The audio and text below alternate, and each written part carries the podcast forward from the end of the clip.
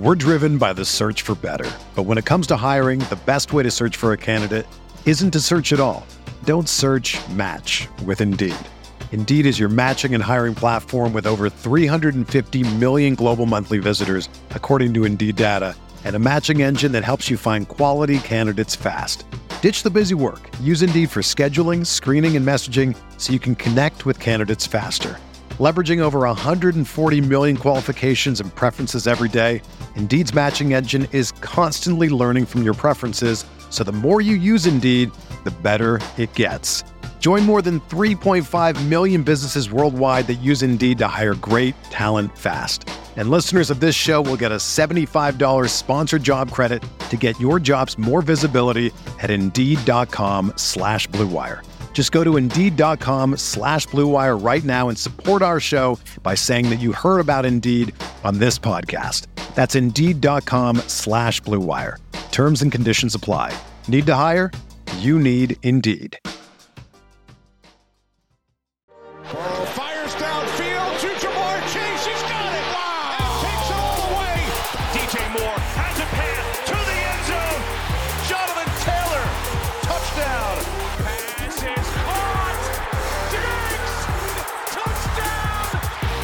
RotoViz Dynasty Re-Animators Part 5. That is what is the topic of conversation on today's show. We are going to talk about some of the trades we made around the time of our cutdown over at the FFPC in our RotoViz Triflex League. We're also going to talk about some moves that we have made since one involving trading away Jaylen Waddle. And we're going to talk a little bit later in the show about what you need to do, what you should do, and maybe what you shouldn't do if you're thinking about trading away some of your current players for a high-value asset, the likes of a Justin Jefferson or a Ja'Marr Chase, to really try and elevate your squad.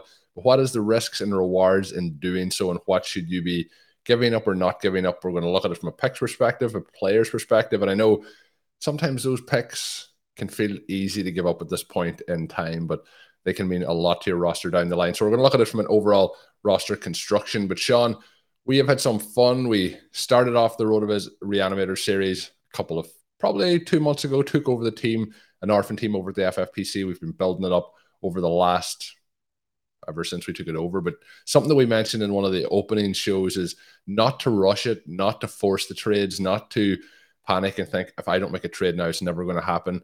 The trades have started to roll in. The offers of building up those relationships have started to build in up over the last couple of weeks. We're getting more offers in that inbox. We're sending out more offers, building those relationships. So I think, just to start off, before we get into the trades, looking back to those conversations in the opening four parts of this series, I think now we're starting to see some of the valuable nature of building those relationships, opening those trade talks, and having those conversations. Exactly. And now that we have executed these most recent three trades, we are up to having made a move with 5 of the 11 other managers. And so I think that's really encouraging. You never know what you're going to get when you jump into a league. But one of the things that I really like about the RV Triflex format over at the FFPC sort of overall is that it's a format that requires a lot of trading because of the multiple cutdowns, because the veterans who get cut are in the rookie draft. All of those things fuel moves. And I think if you want to play Dynasty dynamically, that's the kind of thing that you're looking for. Now, just because there's a lot of trading doesn't necessarily mean that everyone is going to be friendly about the trading, but we've had a lot of good experiences, and specifically in this league, I think it's been fantastic. Everyone has been really easy to work with, and when you say easy to work with, that's from the perspective of when you send out trades and you're exchanging information and you're sending little notes kind of explaining where you are. And that's been very helpful in this league where we've gotten back notes from people kind of explaining where they are, what they want to do, and that's really facilitated trades. Whereas, I mean, you can always be in leagues where you send out a pretty close trade and maybe it needs a tiny tweak to get over the line and you just get a reject. And so you're kind of thinking, you know, are they further off in the value, or is this player a deal breaker for them? Someone who's just kind of off the list entirely in terms of a guy that they would move. And so then you don't know if you should go back to them at all. If you don't provide some information when you decline a trade, then in some ways you're asking for more spam on that basic package and stuff. You don't want that. Just explain to people kind of why you weren't interested in the first place. But Colm, like I said, we've had great success in this league making moves because people were interested in improving their roster and doing little things to get that done. So we have the cut down deadline. We had three extra guys that we were going to probably have to cut. And so we were interested in moving to get from 19 down to 16. Now, the three guys that we were looking to move didn't have very much value. And so you have to be aware of that fact and not ask for more than these guys are worth. Because the veterans are in the rookie draft, and if you don't play RV Triflex, this is something I would strongly encourage you to do if you want to sort of reinvigorate your dynasty league. I mean, you can get to the point where everybody has 30, 40-man rosters. They've got taxi squads and no trades are happening. And you're trying to figure out, well, you know, how can we make this league a little more active? Put some guys back into the mix, into the rookie drafts to make this kind of thing a little bit more interesting. Force people to make moves with their roster and not just sit for years and years. We know a lot of listeners are doing this, and I guess this is a great time to put in a quick plug, Colm, for the orphans. We tend to mention this when we do the shows. I was really surprised when I looked through again the other day. Dave sends out great emails about this from the FFPC. They're getting ready to start some new startups. But if you want to kind of facilitate that process and I think just get yourself a really good discounted team, I was shocked that like 4 of the teams left when I checked the other day. Now, there are more teams than that, and I'm really just exclusively looking at the Triflex format. That's the one I'm interested in. But I mean, 4 of the teams left were fantastic. And so even though we're late in the dynasty orphan period, if you want to get in there and get one of these teams and do what you and I are doing, then you can. So unless those 4 teams were grabbed in the last 24 hours or so, I mean, you should be in great shape. But we wanted to make small moves because every additional pick that you can get, especially I think in those top 4 rounds, Colm, is extremely valuable, and not necessarily even for the pick itself, but the flexibility that it gives you. One of the moves we made recently was to trade a 2 for a 3, 4, 5. So we have 2 3s, 2 4s, and 2 5s in this draft, and we don't have next year's 2. But so we don't have next year's 2. We're trying to build up that depth. And what we did was swap Michael Gallup and a 5th for a 2024 4th, and swap Gardner Minshew and a 6th for a 2024 4th. And in both of those cases, we just move up slightly in a future draft, but we get into the 4th round. We allow other teams who maybe need a 16th player to get a guy who has some real value and to do it for almost nothing. So from that perspective, I mean, this is the definition of a small trade, but a win-win trade. And if you're trying to create those small edges and then build them over time, these are the kinds of trades you need to do.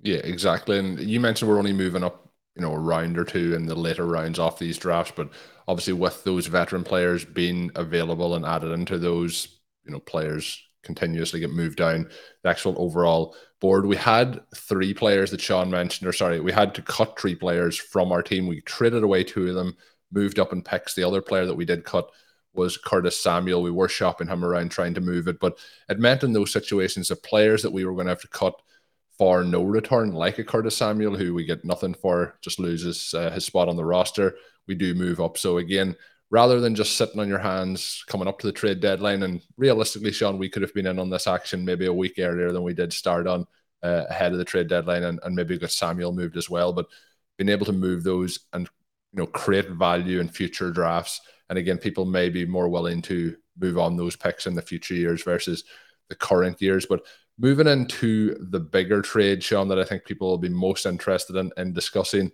and that was moving Jaylen Waddle. So we go past the cut-down date. That allows us now to add players again to the roster post-cut-down date. So we do a 2-for-1 offer, and this is where those conversations come in again, because the original offer that came in was different to what we went on then to accept in this particular situation. The deal that we do is moving Jaylen Waddle and receiving Treylon Burks and Jerry Judy. So the original offer had some picks that came from both sides. We were kind of gaining value in picks, similar to what we had been offering in the kind of cut down period. But Jerry Judy was the player that we added, and the player that was offered originally was Trey McBride with the additional picks.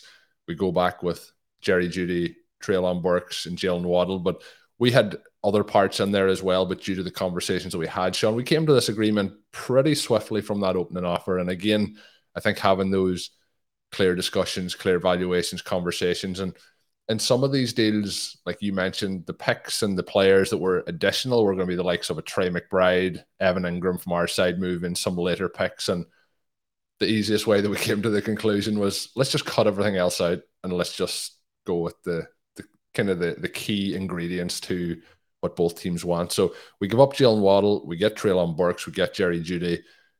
How are you feeling post-trade, I guess, and how... But what made you want to put this one over the line? Because we all know that we both like Jerry Judy. I've got a lot of questions through Twitter DMs over the last 2 or 3 weeks around Jerry Judy, you know, versus the likes of a DJ Moore, for example. But Treylon Burks, somebody we're excited about. Jerry Judy, somebody we're excited about. But Jaylen Waddle, someone we're also very, very excited about with his development early in his career. So what's your thoughts as the dust has settled here?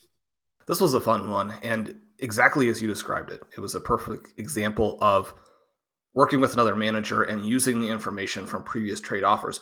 We had reached out and tried to trade for Trade McBride earlier, and because we had done that, they sent us an interesting offer with McBride that included the player that they wanted from our team, which is Jaylen Waddle. And so once you see that, and you see that they're looking for Waddle on your side and they're willing to give up Treylon Burks, then you can kind of work to figure out what will actually make the package. And so the other player that we're interested in is Jerry Judy. I've been considering a variety of offers, sort of cold offers for him separate from that. And as soon as that offer comes in, you're starting to think, okay, maybe now we're close. It depends on what they think of Judy here. But if they're willing to move Judy, we can get this done. And you don't never want to give up a Jaylen Waddle. I mean, he's one of the two reasons that we picked this team in the first place, right? Justin Jefferson and Jaylen Waddle, plus enough quarterback value to make some moves to be covered. And you're like, this is the perfect team. This is the perfect orphan. We're going to go out and get it. To no longer have that player a month in some ways is a little bit weird, but the value of having a Jaylen Waddle is that it can allow you to make some of these moves. And Waddle is somebody that I have as the wide receiver 6.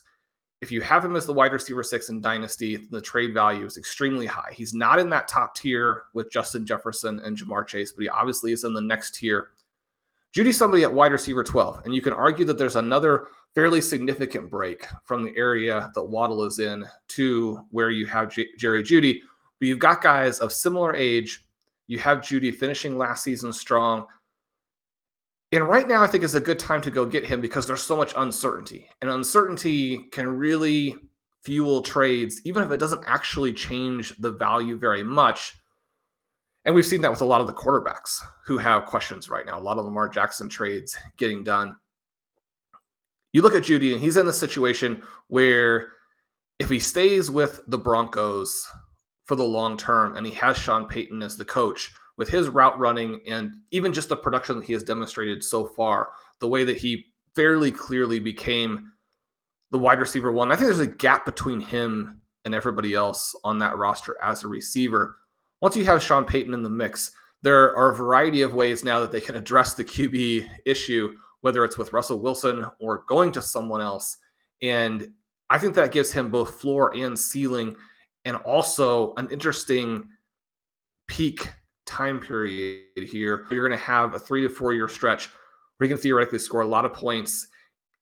And because he had a poor beginning to his career compared to what people hoped, 3 years from now, his trade value could very easily be higher than it is today. There aren't a lot of players you can really say that about because of the way trade value works and because of how that tends to decline as you move through a player's career. So that part of it I like. We like the scoring part of it. If he moves to a different team, I think that could unlock him because the situation in Denver has been poor.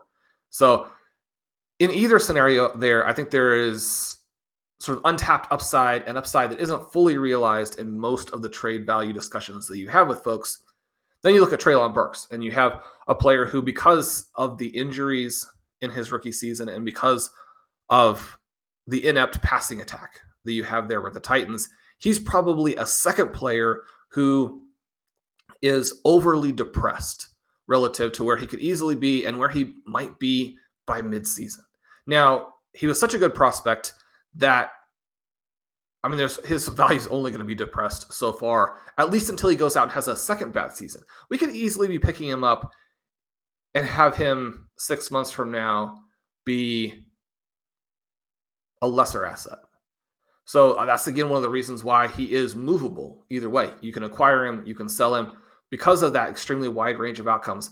But when you're going to move someone like Waddle, you really need to get a 2-for-1 where both players could get to, 97, 98% of what Waddle is. But to do that, to get two players of that kind, you're going to have to be willing to take on the risk and the uncertainty of those players having some questions.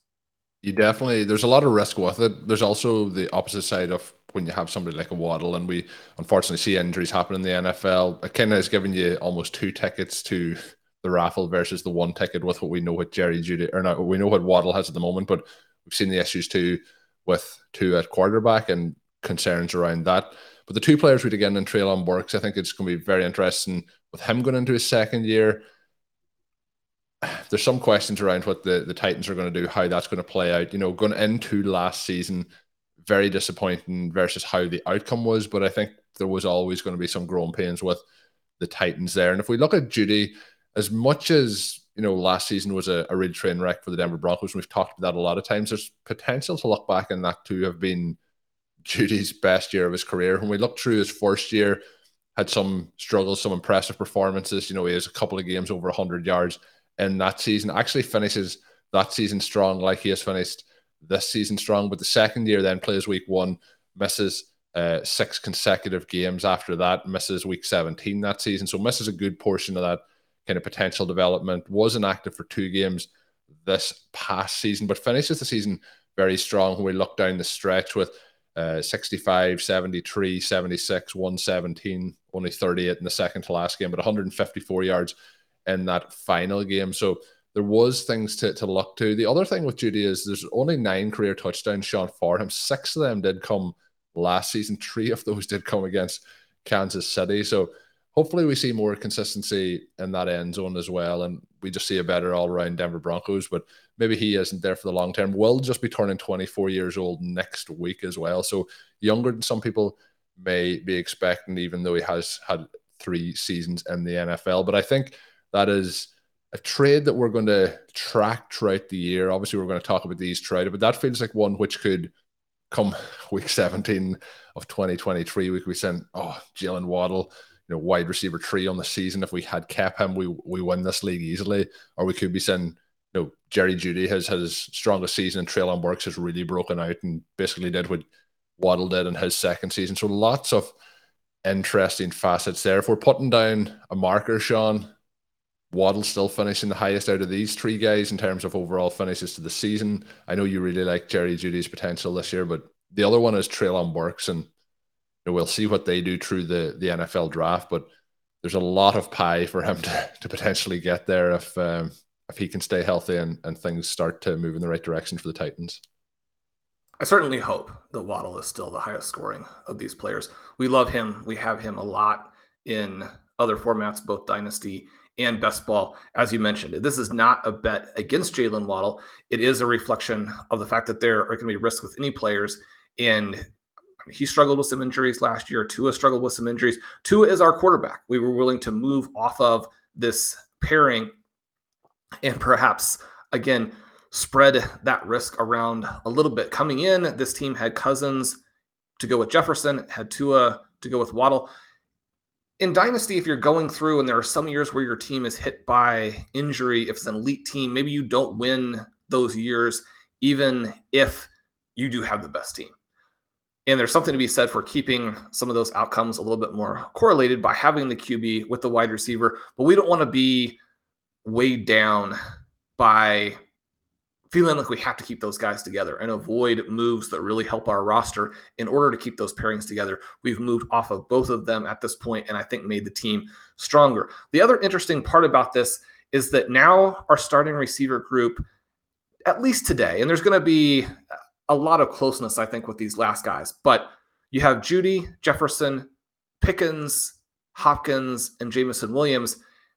Treylon Burks maybe starts the year on the bench, although where we are today versus where we are by week 4 of the NFL season between Pickens and Jamison Williams, Burks, I mean, those guys could move quite a bit. Hopefully, all of them emerge as stars. They've all had little pieces that would encourage you. But even though you're making a move now where you could say, okay, that actually makes your starting lineup weaker as well, because the 2-for-1, the two don't even necessarily go into the starting lineup, but we know there are going to be injuries. We know there are going to be buys. We know it's hard to predict who is fantastic. If you have a situation where DeAndre Hopkins completely disappears or Pickens or Williams miss, now you've got another guy who can move in there. Colm, this trade to me was also a little bit more interesting because we're still in the early phases of the perpetual reloading. We're still in the early stage of creating a lot of future pick value. One of the things that we did by moving the 2024 second round pick was to get that 2 3s, 2 4s, and 2 5s. But the other side of that is that unlike in so many leagues, we only have one first round pick and only have one second round pick. And so if you're looking at those guys as maybe the impact players, this team would go from only 16 guys after the cut down to 18 players who might be impact players.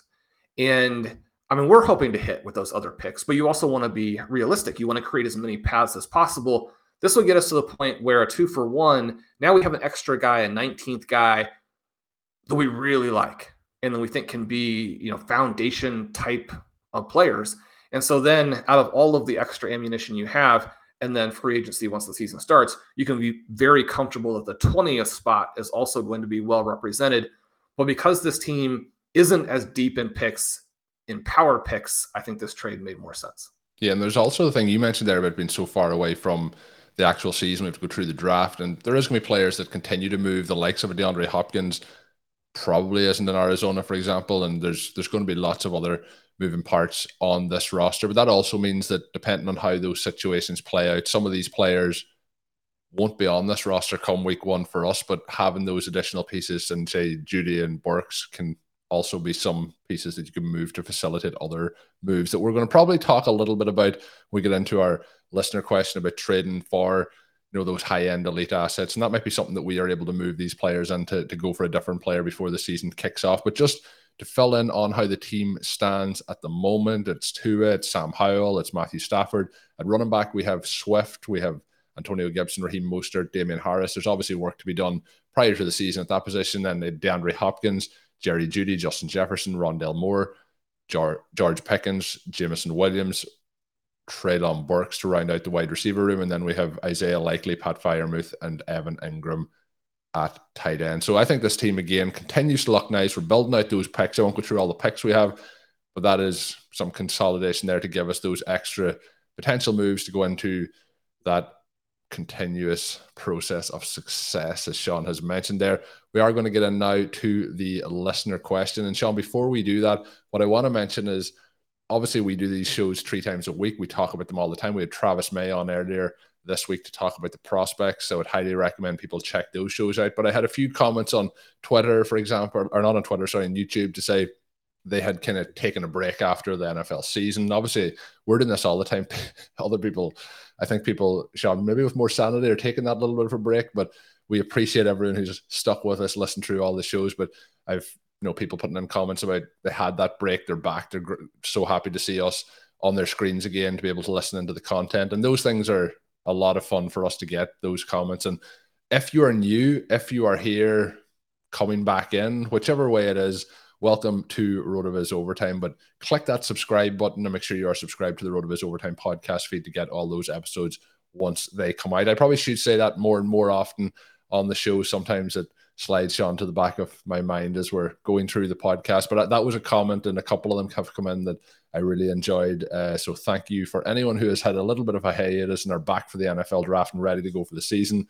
Hopefully you're enjoying today's show and the rest of the upcoming content we will have coming your way. We're driven by the search for better, but when it comes to hiring, the best way to search for a candidate isn't to search at all. Don't search, match with Indeed. Indeed is your matching and hiring platform with over 350 million global monthly visitors, according to Indeed data, and a matching engine that helps you find quality candidates fast. Ditch the busy work. Use Indeed for scheduling, screening, and messaging so you can connect with candidates faster. Leveraging over 140 million qualifications and preferences every day, Indeed's matching engine is constantly learning from your preferences, so the more you use Indeed, the better it gets. Join more than 3.5 million businesses worldwide that use Indeed to hire great talent fast. And listeners of this show will get a $75 sponsored job credit to get your jobs more visibility at Indeed.com/Blue Wire. Just go to Indeed.com/Blue Wire right now and support our show by saying that you heard about Indeed on this podcast. That's Indeed.com/Blue Wire. Terms and conditions apply. Need to hire? You need Indeed. Sean, the second question that we're going to look at is kind of a lot of questions coming in around Justin Jefferson and how you should go about acquiring him. And when we were talking about it before the show, I was saying, is it even something that maybe people should be considering? You have to have a kind of a roster that you feel is really ready to just needs that final piece. You also need to have the depth of resources that it is a possibility to go ahead and get Justin Jefferson. So there's a number of questions come in. The first one is involving, you know, moving potentially in Superflex Joe Burrow and a pick to get Justin Jefferson. He also mentioned, but he's not sure if it's a great plan to go ahead and execute that. Obviously, you have to be giving up one of your main quarterbacks. This team now, I have to say, is as loaded as you can possibly get in a super flex team. I'll only mention the quarterbacks, but it's Josh Allen, Patrick Mahomes, and Joe Burrow. So I want to know what this guy's secret has been to acquiring those three quarterbacks. But when we look down to the second one, it is a person with the 101, and they're kind of wondering what should they do with the 101 in Dynasty and add in pieces to try and get Jefferson. But the first question, Sean, before we go into what people should do if they want to actually get Jefferson, the question is a bit like we've done with Waddle, who you mentioned is your wide receiver 6 and is obviously not at the same valuation as the likes of Justin Jefferson, and we'll add in Ja'Marr Chase to this because they're quite close in terms of their value. But should people be looking to trade in to getting a player like that who is now at the peak of his value, or should it be more of a case that you're kind of, I know there's not probably just going to be as easy as let's have the next Justin Jefferson, but are you better to be going for that tier below who may still ascend to that level rather than the haul that you're going to have to give up to go and get Jefferson at this point of his career?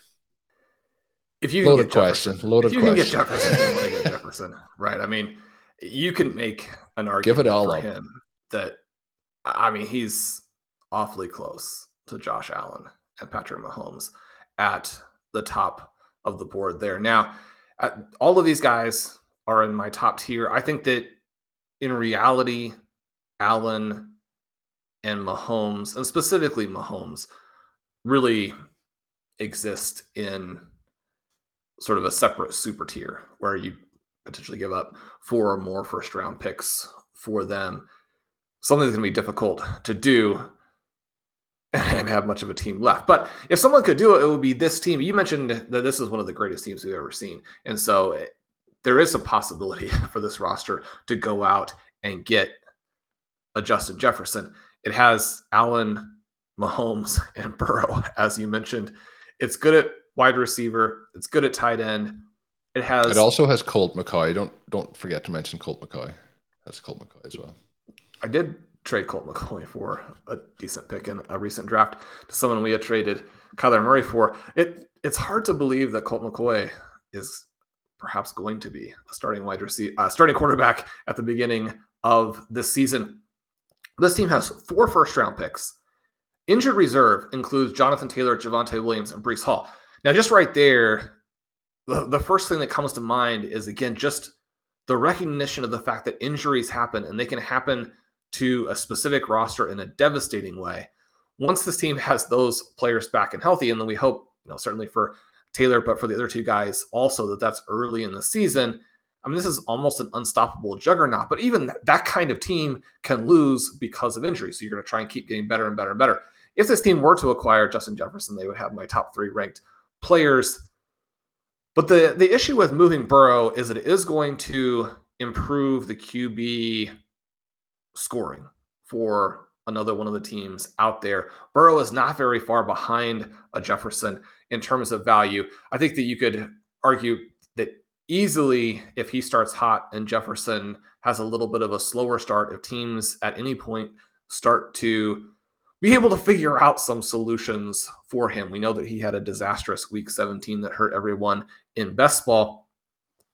If teams catch up with Kirk Cousins, or just as you get that transition from Cousins to whatever they do after him, and that time period is going to be coming during the course of Jefferson's career. It could cut it a little bit shorter in terms of the very high end scoring. That portion always difficult. Getting a starting QB is so tough that we have players who weren't good in college who are being considered for top 5 draft picks.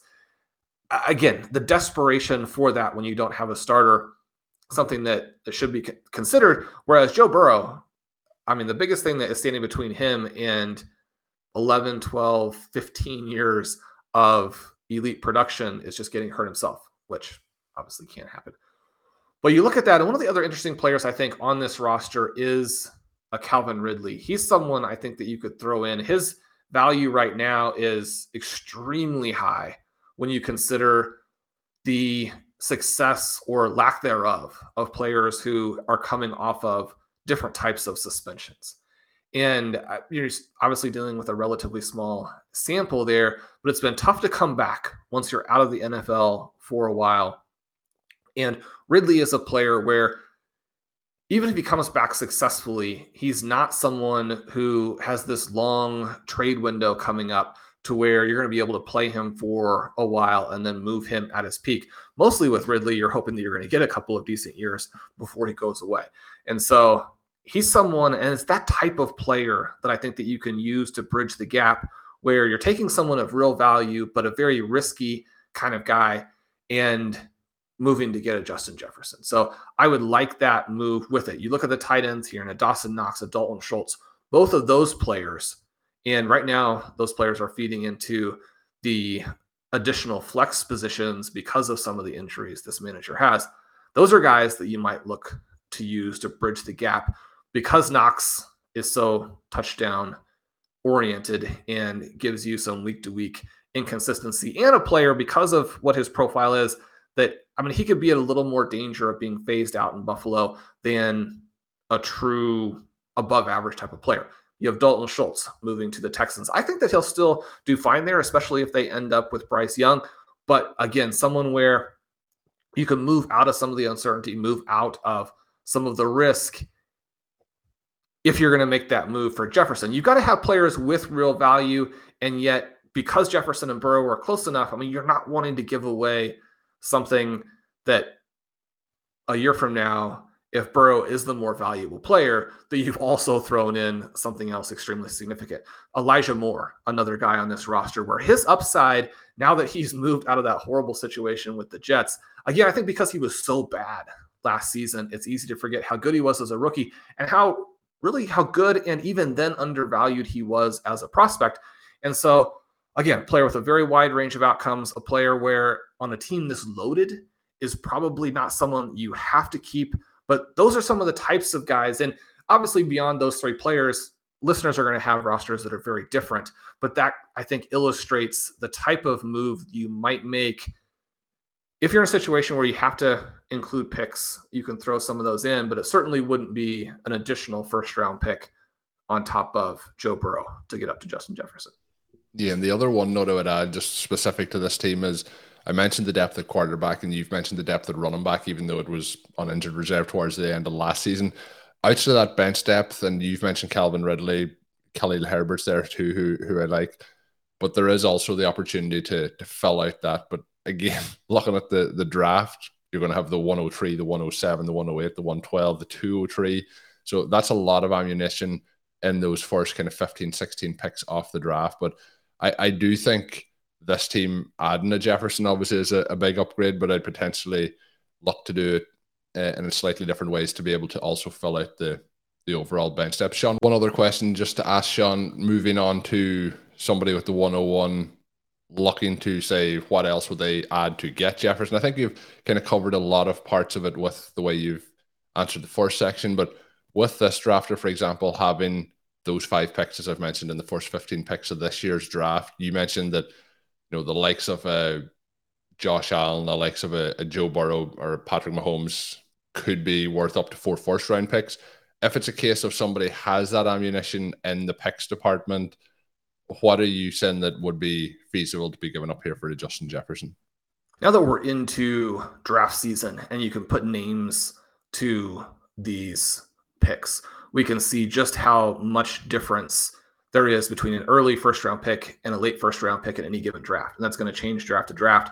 And when you're talking about future first-round picks, obviously you don't know where a team is going to end up. One of the reasons to actually go out and acquire picks from a team that looks good is that the dynamic of drafts tends to push down some of the players who are going to end up with the most value. They push those picks down to, or those players down to the teams that were already good, right? And one of the things that we're seeing right now is you're probably going to have a running back at the top. You're going to have quarterbacks, maybe a second running back. And we're in favor of especially the running backs. And then if you need QBs, the QBs give you that upside. It's not that we're not in favor of those picks, but that's going to push interesting receivers to the back half of the draft, which, I mean, those in many, many cases end up being the players who form the foundation of your team anyway. The other thing that can happen is just that we discussed, where a team that looks unbeatable goes out and has their 3 best players get hurt. And suddenly you're looking at having traded for a pick that when they were moving it to you, they were thinking about it as the 110 through the 112, and suddenly it becomes the 103 through the 105, and that gives you a lot more. But now that we're here with the 101 and with Bijan Robinson, I mean, he's a guy who is right at that edge between the first tier and the second tier. And I think that you can put him at the bottom of that first tier. Certainly the fact that almost everyone has him valued ahead of the QBs gives a real sense of just what a superstar running back can still do and still means. And the fact that he is there when there are now injuries and then overall offensive questions for Jonathan Taylor, and there's that injury for Breece Hall. Those are the 2 guys who are really close or would be close if they weren't coming off of a second half of the 2022 season that really damaged their value. If both of those guys had come out cleanly, I think they would probably be at or above the spot that Robinson is, but they didn't. And so that gives even a little bit more value to Robinson just by comparison. With that being the case, the gap between Jefferson and Robinson is not that large, even if it's a situation where you have to play Robinson as a rookie, and you're certainly hoping for an Ezekiel Elliott or Saquon Barkley type of rookie season, not the slightly lesser rookie season that you got from Jonathan Taylor or Christian McCaffrey that led into an explosive year 2. Because with Robinson, you prefer just to play a massive rookie season and then move him, hopefully at that point, for even more value maybe than a Jefferson or a Chase would have. It's going to be tough because people understand the likelihood of long careers at the 2 different positions. But there are moves you can make there. So I don't think that you should give up that much more. The issue with Robinson or the 101 to Jefferson is that you're looking at a very specific player. And that's a player, the manager who has that guy may not be as interested. The great thing about the 101 is that, I mean, there's even a chance that someone who needs a quarterback might want to get in there. But definitely all of the managers in your league who are really excited about Robinson are going to want in on that. And I mean, that's probably 6-7 people. But if the Jefferson manager isn't one of them, then it makes it almost a no-go. You're going to have to put too much additional in. But out of those 6 or 7 opposing managers, there may even be 1 or 2 that have him so high that you can move that pick for a value that is even above what Robinson's actual huge value is. And so I think that that's the spot that you're in right now where you want to figure out if you're not going to take Robinson, maybe you don't look for a specific player. I mean, if you're going to look for a specific player, make it Justin Jefferson. I mean, he's the guy that we want. But how much can you get out of that pick if you're going to move it and have it not be Robinson? The open-ended nature of it in terms of being able to negotiate with everybody is very valuable right now. I hope that was beneficial. I know there was a number of questions that came in. I hold my hands up. I have forgotten to add the names to today's show sheet, Sean. So that is a faux pas on my side. But hopefully anyone that's been asking Justin Jefferson questions over the last 2 or 3 weeks, that has been very helpful to talk through it a variety of kind of different ways. And we do try and keep these as open-ended as possible, so it'll fit as many potential formats, teams, for example, as possible, rather than just 100% going into the specific team. But if you do have any questions you think would make for interesting show topics over the next couple of weeks or months, send them our way. You can do that by sending them my way on Twitter at Overtime Ireland, or you can send them via email at overtimeireland@gmail.com or rotovizradio@gmail.com. We will have a lot of draft content coming up over the next 4 weeks, 5 weeks, I guess. We have some great guests lined up. We had Travis May on, as I mentioned earlier this week. Check out those two shows as we talk through basically all the skill positions of the NFL draft. That was a lot of fun having Travis on. We're going to have another guest coming up. Make sure you are tuned in on Monday to get that show Monday afternoon when it comes out. Patrick Kareem. Spoiler, Sean. That's a spoiler you've just given away there. It's going to be so exciting. Our guest is Pat Kareem, one of our absolute favorites. Looking forward to talking with him. I know Sean was on with Pat this week, so make sure you check that out over on Pat's new podcast as well. So fantastic. He had a great season last year, Sean. I think we can definitely say that, as he won the BBM come the end of the season. That's what we'll all be chasing this year when it comes to best ball. But just so much content coming out from RotoViz Overtime over the next couple of weeks and months. And of course, you can check out all the great written content up on rotoviz.com, including Sean's work. Well, Colm, I had a couple of Underdog articles out this past week. Talked a lot about the Superflex content. You and I love playing Superflex, so we've gotten into not drafting quarterbacks. I was playing a normal format this week, doing a little slow draft, and it wasn't Superflex. The quarterbacks are not taking the entire first round, the entire second round. By avoiding them, you don't get this super team. It's like, I just drafted someone in the first round here who would have been my third or fourth round pick in Superflex. Where does Superflex go? No, I mean, it's fantastic. We love it. It's a lot of fun. You can do so many different things there. And Colin, we had a lot of listeners do extremely well in Underdog last year. If we have listeners who are wanting to get into it, what can they do to get some extra money? Sean is getting to be a real pro at these segues as well. So you can sign up over at Underdog Fantasy and use the code RotoViz to get yourself a 100% sign-up bonus up to $100. We'll be sneaking in some drafts as we are on the clock. Sean, talking about YouTube feedback, one feedback comment was that we should be using dark mode moving forward for our drafts rather than the white mode. So people like dark mode, huh? People, I'm a big fan of dark mode, I must admit that, but this isn't feedback from me. It is a feedback from a comment that is not a burner account of mine.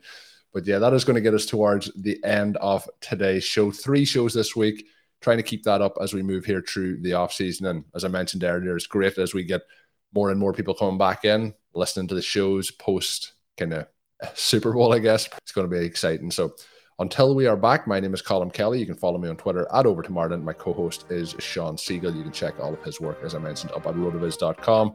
And until next time, have a good one. Thank you for listening to Overtime on RotoViz Radio. Please rate and review the RotoViz Radio podcast on iTunes or your favorite podcast app. You can contact us via email at rotovizradio@gmail.com. Follow us on Twitter at RotoViz Radio. And remember, you can always support the pod by subscribing to RotoViz with a discount through the RotoViz Radio homepage, rotoviz.com/podcast.